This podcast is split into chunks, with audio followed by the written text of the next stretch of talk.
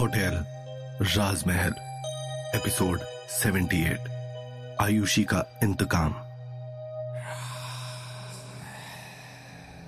Hotel राजमहल में पहुंचकर आयुषी के मम्मी पापा, रोहन और रिया, विशाल और दिव्या से पूछते हैं कि कहाँ है वो सबूत जिसके लिए उन्हें यहाँ बुलाया गया है। लेकिन तभी अचानक से होटल में तेज हवाएँ चलने लगती हैं, जैसे कोई बड़ा तूफ़ान आने वाला है। तभी अचानक से किसी की पायलों की छन छन करती हुई आवाज़ आने लगी और सीढ़ियों से एक आकृति नीचे उतरती हुई आई। वो आकृति एक लड़की की है, जिसने दुल्हन का लाल जोड़ा पहना हुआ है और उसके चेहरे पर घूंघट मौजूद है। वो लड़की पूरी तरह से दुल्हन के रूप में तैयार है। उसे देखकर रोहन और रिया वहीं अपनी जगह पर खड़े रह गए। उनके दिल की धड़कनें बहुत तेज हो गई और उनके हाथ पैर कांपने लगे। तभी अचानक से एक तेज हवा का झोंका आया और उस लड़की का घूंघट अपने आप उड़ गया। उसका चेहरा देखकर वहाँ खड़े सब लोग अपनी ही जगह पर खड़े रह गए।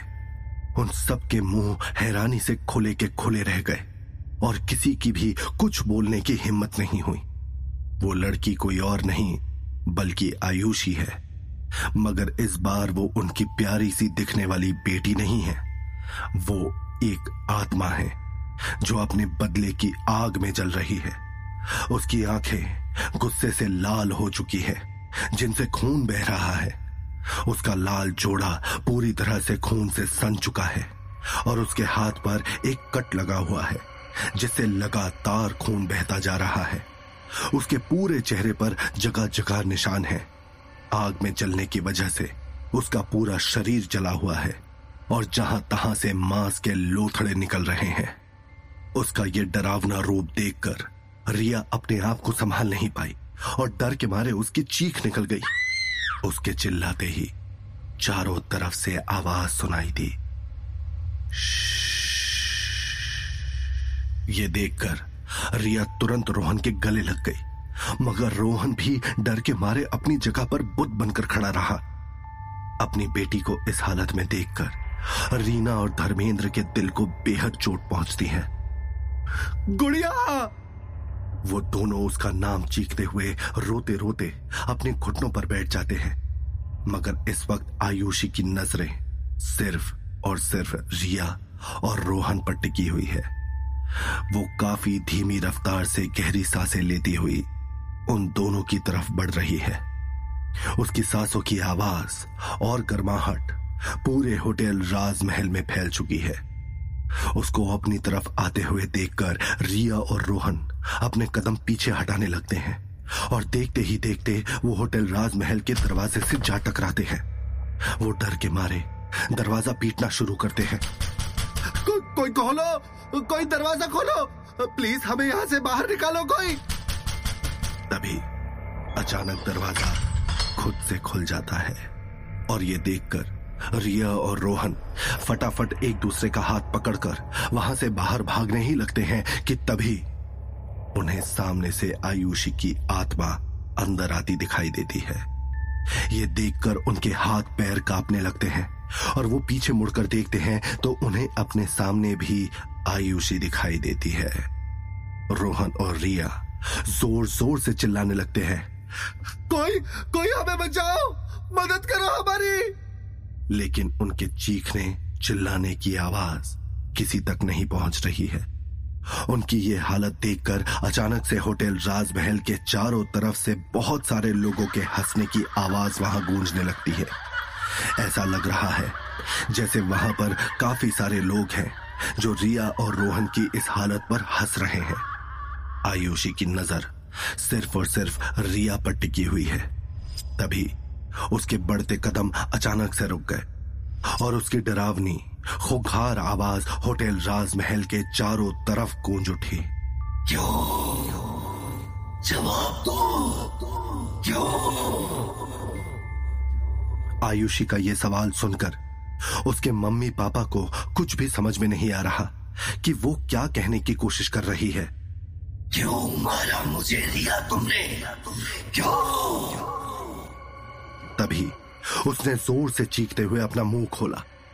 ये सुनते ही आयुषी के मम्मी पापा को एक ज़ोर का झटका लगा। उन्हें जैसे अपने कानों पर विश्वास ही नहीं हुआ। वहीं रिया अपनी बहन के सामने घुटनों के बल बैठ गई।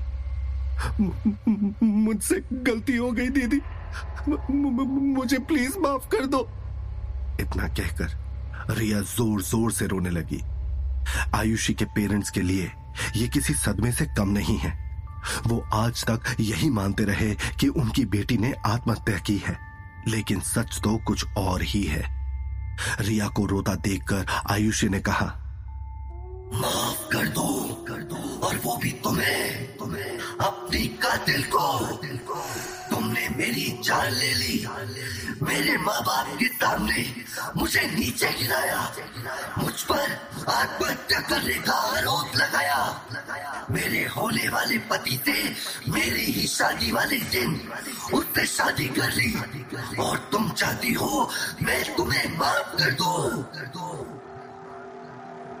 गुस्से से आयुषी की आँखें और भी ज़्यादा बड़ी हो गई और उसकी आवाज़ बेहद डरावनी हो गई। आयुषी ने आगे कहा मुझे जवाब चाहिए रिया।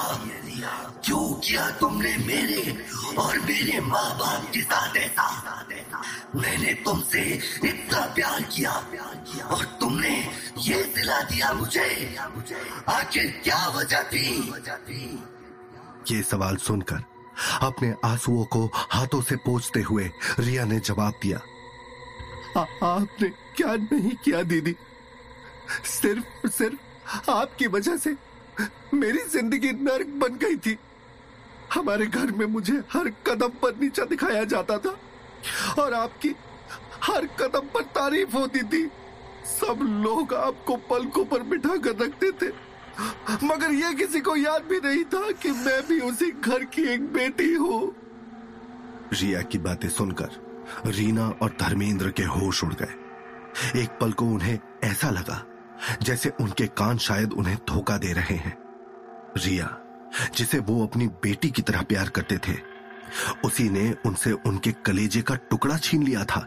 वहीं रिया आगे बोलती है, आप लोगों को तो इस बात की भी भनक नहीं है, मगर हर कदम पर मेरे माँ बाप ने मुझे नीचे दिखाया। हर कदम पर मुझे कहा जाता था कि मैं आयुषी दीदी की तरह सुंदर क्यों नहीं दिखती? मैं उनकी तरह पढ़ने में होशियार क्यों नहीं हूँ? मैं उनकी तरह बिज़नेस क्यों नहीं संभाल सकती? और मैं पेंटिंग क्यों करती हूँ? मेरे बाप मुझसे ज़्यादा तुम्हें चाहते थे। यहाँ तक कि वो लड़का जिससे मैं बचपन से प्यार करती थी, उसका रिश्ता भी आपसे तय कर दिया गया। किसी ने मुझसे एक बार पूछना भी ज़रूरी नहीं समझा। क्या तुम रोहन को पसंद करती थी? रीना ने हैरानी से रिया की तरफ़ देखते हुए पूछा। रिया तुरंत उठकर रोहन के पास चली गई और उसकी तरफ़ देखते हुए कहा हाँ मैं बचपन से रोहन को पसंद करती थी और रोहन भी मुझे पसंद करता था, मगर हमारे परिवारों की वजह से उसने इस शादी के लिए हाँ कर दी। मगर मैं इस बात को सहन नहीं कर पाई और तब हम दोनों ने यह प्लान किया कि हम आयुषी दीदी को अपने रास्ते से हटा देंगे। ये सुनते ही आयुषी की आँखों से आँसू बहने लगे। तुमने मुझे मार दिया। मार दिया सिर्फ़ इसलिए इसलिए मेरे बारे में, मेरे माँ बाप के बारे में एक बार भी नहीं सोचा। नहीं सोचा अरे, मैं तो तुमसे अपनी जान से भी ज़्यादा प्यार करती थी। एक बार मुझसे कहा तो होता कि तुम रोहन से प्यार करती हो। मैं हँसते हँसते इस शादी से मना कर देती। लेकिन तुमने एक लड़के के लिए अपनी बहन को जान से मार दिया। इतना कहते ही आयुषी का गुस्सा सातवें आसमान पर पहुँच गया और उसने रिया को उसकी गर्दन से पकड़कर ऊपर उठा दिया। आज मैं तुमसे तुम्हारी ज़िंदगी झेल लूँगी। तभी रोहन भागता हुआ आगे आया और आयुषी के कदमों में गिड़गिड़ाते हुए बोला, आयुषी, तुम्हें मारना ही है तो मुझे मारो। क्योंकि मैंने ही तुम्हें मारने का प्लान बनाया था। रिया ने जो कुछ भी किया, वो सिर्फ़ मेरे कहने पर किया। मैंने अपने पेरेंट्स को बहुत समझाया था, लेकिन तुम्हारे पापा के साथ कॉन्ट्रैक्ट की वजह से मेरे पापा ने मुझे तुमसे शादी करने के लिए फोर्स किया। इसी बीच रिया खुद को खत्म कर लेना चाहती थी, लेकिन हम तीनों में से तुम्हारा मरना ही सही था, इसीलिए हमारे पास और कोई रास्ता नहीं था। ये सुनते ही आयुषी ने रिया को दूर फेंकते हुए कहा, तुम्हें ये पता चलना चाहिए कि कितनी तकलीफ़ होती है जब कोई अपना हमसे दूर हो जाता है। जैसे मेरे माँ बाप मेरे लिए तड़पे हैं, अब तुम रोहन के लिए तड़पोगी इतना कहते ही आयुषी ने अपने एक हाथ से रोहन की गर्दन पकड़ी और उसे हवा में उठा दिया। उसके लंबे लंबे नाखून रोहन की गर्दन में गड़ गए। जब रिया ने देखा कि आयुषी कभी भी रोहन की जान ले सकती है तो वो तुरंत आयुषी के पैरों में गिर गई और रोते हुए गिड़गिड़ाने लगी। दीदी दीदी प्लीज़ दीदी, हमें माफ़ कर दो। हमसे बहुत बड़ी गलती हो गई, दीदी। भगवान के लिए हमें माफ़ कर दो। दीदी, मेरे छोटे छोटे दो बच्चे हैं, दीदी। उनके सर से बाप का साया मत छीनो प्लीज़ दीदी। क्या तुमने मुझे छोड़ा था? क्या तुम्हें मुझ पर तरस आया था? क्या तुमने मेरी जान लेने से पहले एक बार भी सोचा था कि मेरे आगे मेरी पूरी ज़िंदगी पड़ी है? क्या तुमने ये सोचा था कि मेरे जाने के बाद मेरे माँ बाप का क्या होगा? तुमने इस लड़के के लिए अपनी जलन में अंधी होकर मेरी जान ले ली थी और अब मैं इसे तुम्हारी ज़िंदगी से अलग करके तुम्हारी ज़िंदगी बर्बाद कर दूँगी रिया। वही होगा मेरा बदला और वही होगी तुम्हारी सजा। इतना कहकर आयुषी ने एक हैवानियत भरा रूप ले लिया और चिल्लाते हुए एक झटके में रोहन की गर्दन उसके धड़ से अलग कर दी। नहीं! रिया चीखती, चिल्लाती हुई अपने घुटनों पर बैठ गई। दिव्या भी इस खौफनाक मंजर को देख नहीं पाई और उसने तुरंत अपने आप को विशाल के सीने में छुपा लिया। ये सब देखकर विशाल के भी रोंगटे खड़े हो गए और उसके पूरे शरीर में एक सिरहन दौड़ गई।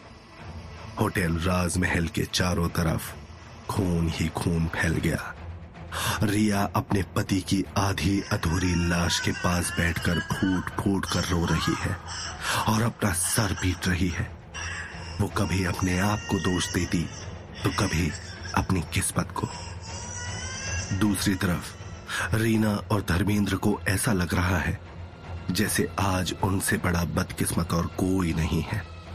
सात साल पहले, अपनी जिस बेटी को वो दोषी मान रहे थे, असल में उसके साथ इतना बड़ा अन्याय हुआ था।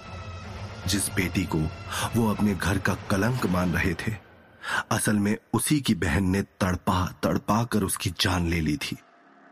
वो रोते रोते आयुषी की तरफ़ देख रहे हैं, जो अब एक बार फिर से शांत होकर अपने असली रूप में आ चुकी है। अब उसका चेहरा वही सुंदर और प्यारा लग रहा है, जैसा सात साल पहले लगा करता था। गुड़िया! रीना रोते रोते तुरंत भागते हुए अपनी बेटी के पास गई।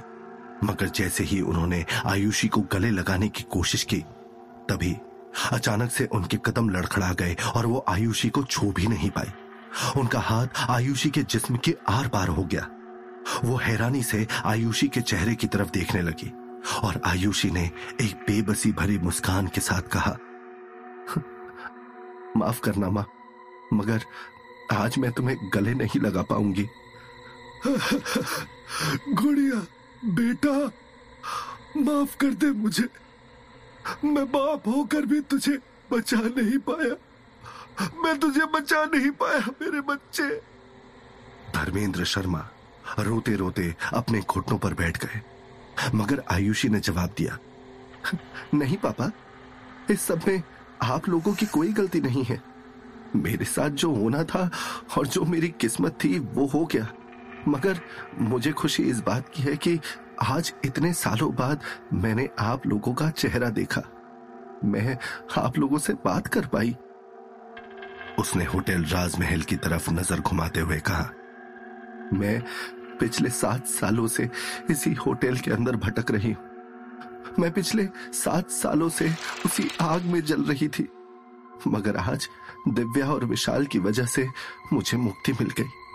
और सच आप लोगों के सामने आ गया। इतना कहकर आयुषी ने दिव्या और विशाल की तरफ़ देखा और मुस्कुराते हुए कहा, मुझे मुक्ति दिलाने के लिए और आखिरी बार मेरे माँ बाप से मिलाने के लिए आप दोनों का बेहद शुक्रिया। मैं चाहकर भी शब्दों में नहीं बता सकती कि आपने मेरे लिए क्या किया है।